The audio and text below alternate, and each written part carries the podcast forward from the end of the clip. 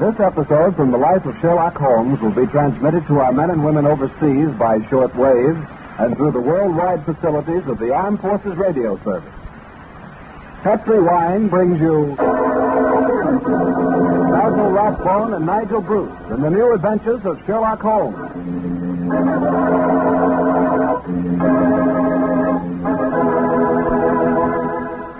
The Petri family, the family that took time to bring you good wine, invite you to listen to Dr. Watson tell us another exciting adventure he shared with his good friend, that master detective, Sherlock Holmes. And if you ask me, the best way to listen to that story is to do it with a glass of port wine right handy. Petri California port. No kidding, that Petri port is just swell for any time good friends get together to talk things over. You couldn't ask for a more delicious wine. Why, just looking at the deep, rich red color of that Petri port tells you that here's a wine with a flavor that comes right from the heart of sun-ripened grapes.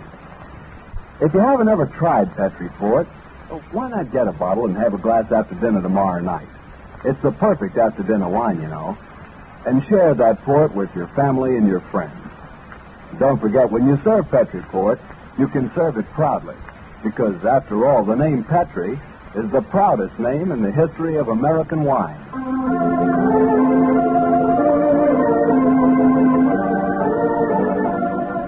And now let's keep our weekly appointment. Good evening, Dr. Watson. Good evening, Mr. Bartell. Draw up a chair. Thanks. Came hot day in, in August. Baker Street was like an oven. The glare of the sunlight and the brickwork of the house across the street was, was almost painful to the eyes. Our blinds were half drawn, and Holmes curled on the sofa, reading and rereading a letter which had just come in by the morning post. Close the tea. Not a breath of air. Hmm. How about an outing among the graves of the New Forest, or basking on the shining beach of the South Coast? Lovely, huh? Yes, yes, quite poetic, eh, Watson? How about a trip to Croydon? Croydon? I love Croydon. The moment, it's the only place that lure me away from the attractions of London. Moreover, we can combine business with pleasure. Somebody knows to catch him in somewhere. Well, what's been happening at Croydon? Well, it seems that a Miss Susan Cushing, living at Cross Street, Croydon, received a package by yesterday morning's post. Oh, what's your news about that, Holmes? Thousands of packages must be delivered daily by Fox. Possibly, Watson, possibly. But not with such gruesome contents. I've just received a note from Inspector Lestrade. He asks me to go down and take a look at that package. Scotland Yard seems to feel that it's the result of a particularly revolting practical joke. What do you say, Watson? Can you rise to period of the heat and run down to Croydon me? Can I? I've been wanting something to do. Good. Well, suppose you ring car boots and tell Mrs. Hudson to order a cab.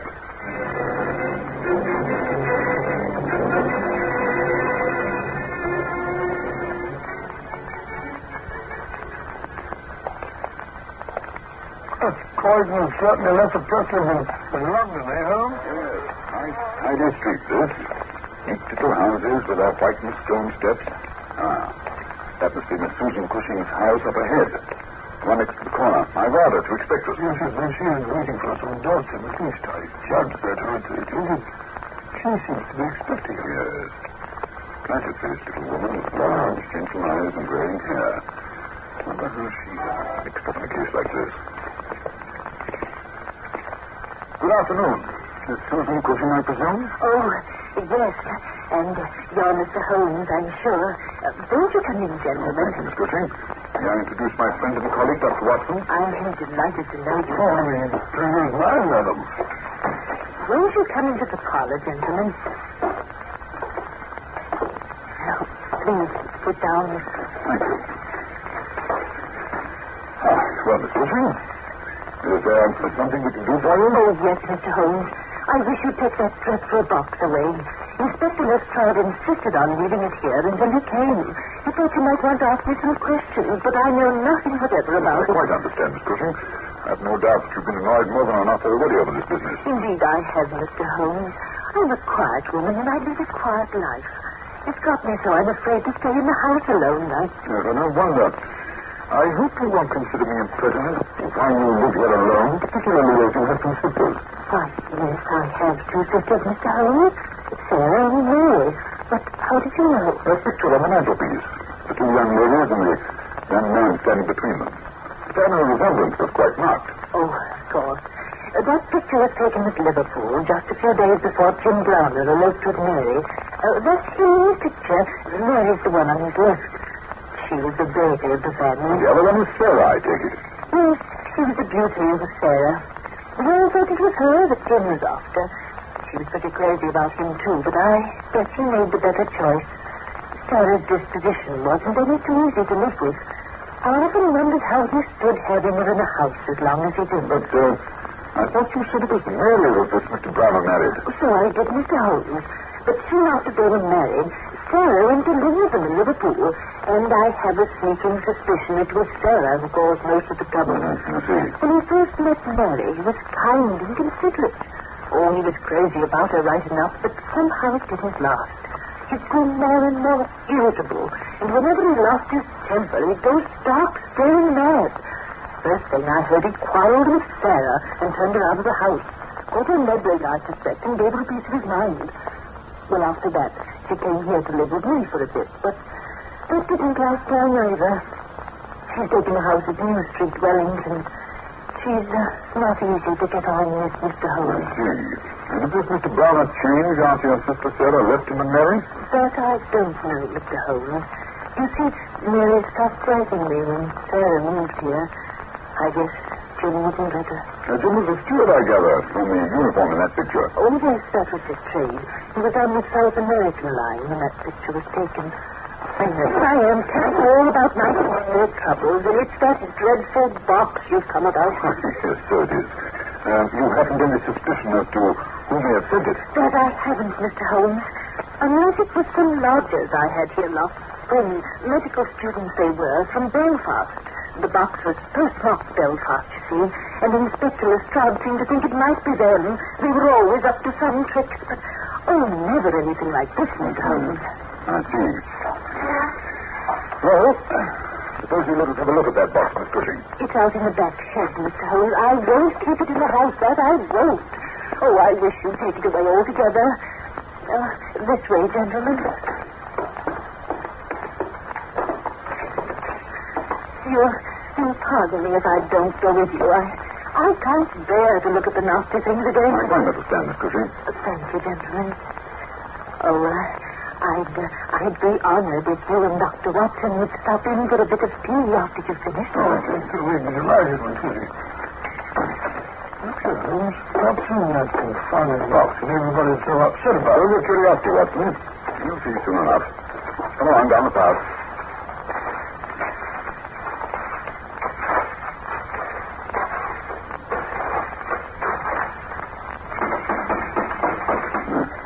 Shed door seems to be unlocked.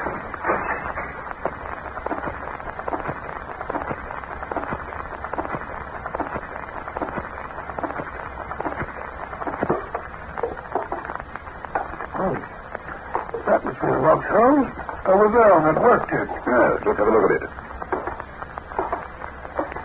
Hmm. The string. Exceedingly interesting. What do you make of this string, Watson? Well, it says it's been tarred. Precisely. A piece of tarred twine. Miss Cushing has had the good judgment to cut the cord, leaving the knot intact. Yes. This knot is of a peculiar character. There's anything so peculiar about it. It's very neatly tied, strong and sturdy. Tied by a seafaring man, Watson. By a seafaring man. Not the paper. Brown paper. Mm-hmm. With a distinct smell of coffee. I don't smell anything. My sense of smell and taste is more acute than yours, Watson. I've trained my faculties while you allow yours to run riot. Mine are sensitive, alert. Uh, rubbish. Address printed in straggling characters. Miss S. Cushing, Cross Street, Croydon. Miss F. Cushing. Ah.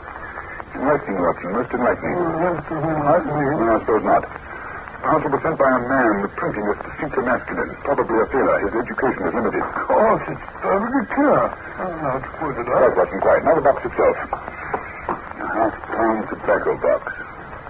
Remove the lid, Watson, will you? That's it. Hmm. Nothing here but a lot of rough salt. The kind that's used to preserve Wait a minute. Something embedded in it. Yes. Look at this, Watson. Look at this. Heavens, Holmes, it's two ears, two human ears. How perfectly revolting. And that's what Miss Cushing was so upset about. I can't say that I blame her. Yes, a nice package to send to a respectable spinster lady. You observe, of course, that the ears are not a pair. Of course, one's a woman's ear pierced for an earring, and the other's a man. Sunburned, discolored, and also pierced for an earring. The ear of a seafaring man. I'm sure you don't think that any sailor would cut his own ear and give it to Miss Cushing. Certainly not, Watson. The ear belongs to one man, the package was sent by another. But uh, both sailors, what about Lestrade's saying that this, uh, well, this was a joke perpetrated by the medical student? Watson, uh, you were once a medical student. If you were going to cut the ears from two subjects in the dissecting room and send them to someone as a joke, I wouldn't think of doing such a thing. No, of course not, of course not, boss. But, but if you did, I mean, would you, would you preserve them in salt? Salt? No, that went out ages ago. Ah, I thought so. Moreover, if you'll notice, the ears have been cut off with a blunt instrument. Too clumsy to be the job of a medical job of a medical student. This is no practical joke when investigating. It's a particularly gruesome crime. You mean that two people have been murdered? Yes, it stands to reason they must be dead. Well, we should have heard that story by now. Because it affects you. Ah, Miss Cushing is waving to us from her sitting room window. Tea ready. I'm sorry, don't, don't forget it wasn't a tea this afternoon. I'm very hungry.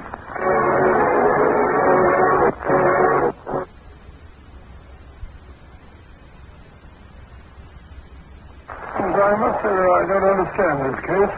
Why did the murderer send those ears to Miss Cushing? He must have had some strong reason. To tell her the deed was done to cause her pain. In that case, she must have known who sent it. If she knew, why call the police in? Why not bury the ears so that nobody would be any the wiser? Either Miss Cushing knows nothing about it, and therefore can't tell the police, or she knows everything and doesn't want to mention his name. And you both suppositions correct? Yes, but uh, uh, I, don't, I don't understand that. Did it ever occur to you, Watson, that there are two Miss S. Cushing, Miss Susan and Miss Sarah? The box was meant for Sarah, but Susan opened it by mistake. Yes, The gentleman who sent it believed that Sarah was still living with Miss Susan Cushing. in that case, it's Sarah must know who the murderer is. Right. She understands so well that she's had a complete nervous breakdown. Yes, but I thought that Miss Cushing said that her sister lived in Wellington. So she did, Watson. So she did. If you want to find out who the murderer is, why not go to Wellington? Why drag me off to Liverpool like this in the middle of the night? Because, Watson, I don't need to find out the name of the murderer. I know it. But, furthermore, I'm confident that my conclusions are correct. That I've sent the name of the guilty party to Inspector Lestrade. Unfortunately, he will not be able to apprehend the criminal until tomorrow afternoon. Oh, you're talking nonsense. Why, you don't even know who the murdered man and woman are. Now, again, Watson, or rather, partly wrong. I know who the woman was. Who? Miss Susan Cushing's sister. You saw the feathered female here, Watson, and you saw Miss Cushing's here. There's a marked family resemblance. The uh, same broad curve of the upper lobe, the same convolution of the inner cartilage. I'm blessed. Look here, if the package was sent to Sarah, it, it couldn't have been her. Right. Therefore, it must have belonged to the other sister, Mary. Then the man's ear. Who was he? That's what we've come to Liverpool to find out. Where can we get our information from at this hour of the night? Here you are, sir. This is the house. Good. Wait here for us, will you, Carey? Court, Governor. This is where we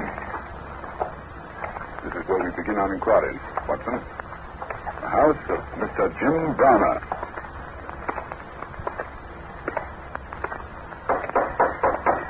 Oh, so long. Yes, I don't know. I know, Watson, I know. Just let me do all the talking, will you? Oh, Hello? Anybody home? Who's there? Two gentlemen with a message for Mrs. Browner. I say, oh. He's not at home. Very well, then, I'll speak to Mr. Browner. He's not at home neither. He's away on his ship. But I must speak to someone. The police affair, understand? A matter of life and death. Oh, Lord Governor. I'll open the door at once. Just you right there. Now, what are you going to do? Tell the girl that Mrs. Browner's been murdered? Certainly not, you know that. Here she comes. Uh, step in, gentlemen. Step in.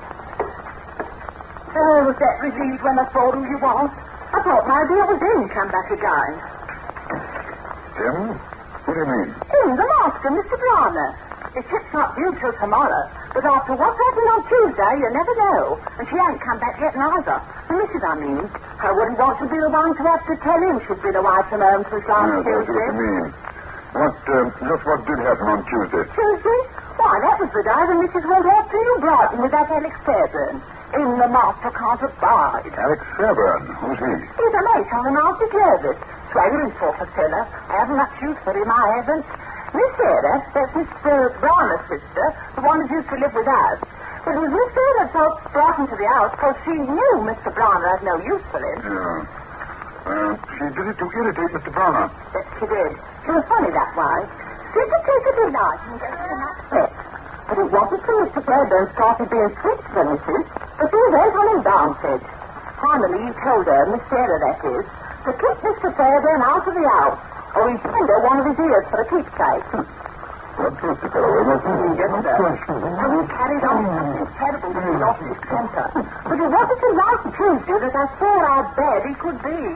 Lord lovers, what a guy that was, to be sure. And what happened on Tuesday? Oh, he was terrible. He swore he'd do me in if I dared so much as to breathe it to soul. But I'd been a thinking it over, I had. And I ain't so sure I oughtn't to tell somebody. What with uh, Mrs. Browner not coming home and all. Quite right. Suppose you tell us. Well, it was Tuesday.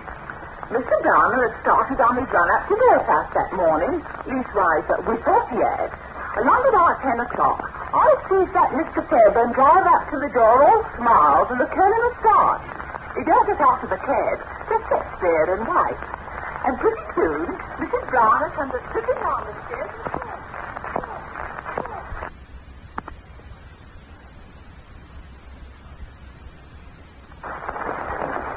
But you're not going out with that Mr. Fairbairn, are you? Why not? What Mr. will do if he finds out? But he won't find out, Millie. I'm sure there's nothing wrong about it. We're just going down to New Brighton for the day. That Mr. Browner? Oh, there's brother Mr. Browner. Besides, Sarah's right. A woman with a beautiful husband is entitled to a little pleasure now and then. I'll be home by nine at the latest. Oh, I wish she wouldn't do it. I don't trust that Mr. Fairbairn. I don't trust him at all.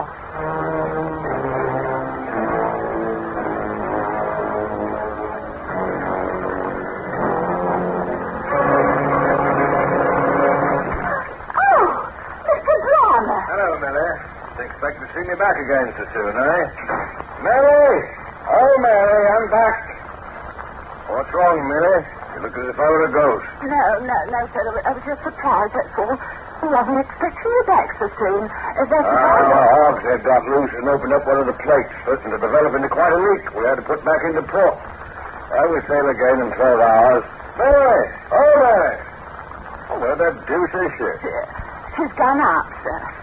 Marketing? Uh, no, sir. She, to New Brighton for the day. To Brighton. She didn't tell me she was going there. Look here.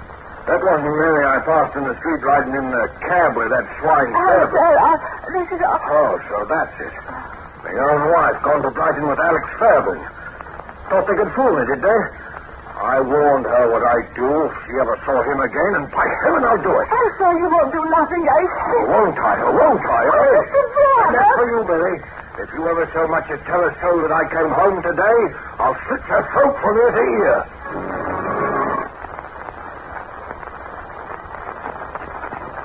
Yes, brother. You're bound to meet the Mayday, of course.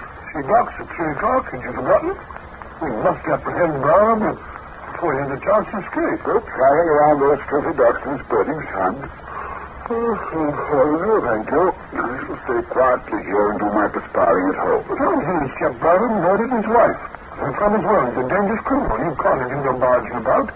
Free to murder other people. The intention of letting him remain at large wasn't, but arresting Brown was a routine piece of business, after all, which allows Scotland Yard to do something to earn its ridiculous salary.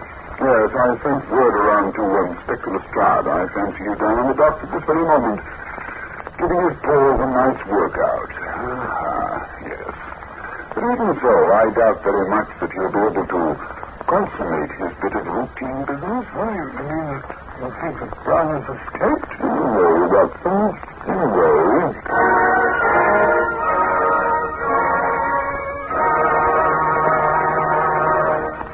And did Mr. Browner escape, Dr. Watson? Yes, Mr. Berber, he did, but not in the way that I anticipated. You see, he committed suicide just before the Mayday reached port. Poor devil. Yes, they found his corpse with a letter beside it in which he confessed to having committed the double murder. It seems that he followed them to New Brighton. It was a hot day, and they rented a rowing boat thinking it'd be cool out on the water. There was a haze, and Barrow rented another boat. And when they were out of sight off the shore and surrounded by fog, he overtook them, killed them, cut off their ears, and sank the boat. I brought you a case of Petri wine, and I suggest that we start on it right now with a glass of port. what, what a fellow. and what a wine. Petri wine. You know that's really good because the Petri family has been making fine wine since the 1800s. For generations, ever since they started the Petri business, the Petri family has been turning luscious California grapes into fragrant, delicious wine. And during all that time, they've been handing on down from father to son, from father to son, all their skill and knowledge and experience. The Petri wine you buy today is the result of all that skill and knowledge and experience. That's why you can't go wrong when you choose a Petri wine. Because Petri took time to bring you good wine. Now, Dr. Watson, how about a tip on next week's adventure? Well, let me see.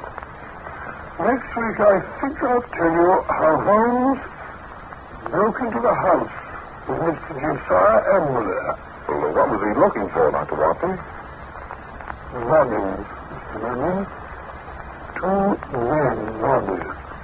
Ladies and gentlemen, you've been listening to a Sherlock Holmes adventure, The Cardboard Box, by Sir Arthur Conan Doyle. The dramatization was by Edith Meiser.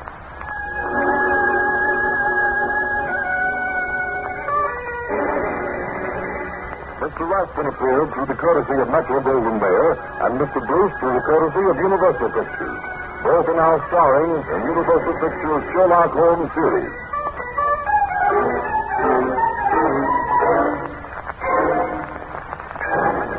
Tune in this station each week at the same time for further adventures of Sherlock Holmes, presented by the Petri Wineries of San Francisco. Try Petri wine, and you'll taste the difference, because Petri took time to bring you good wine.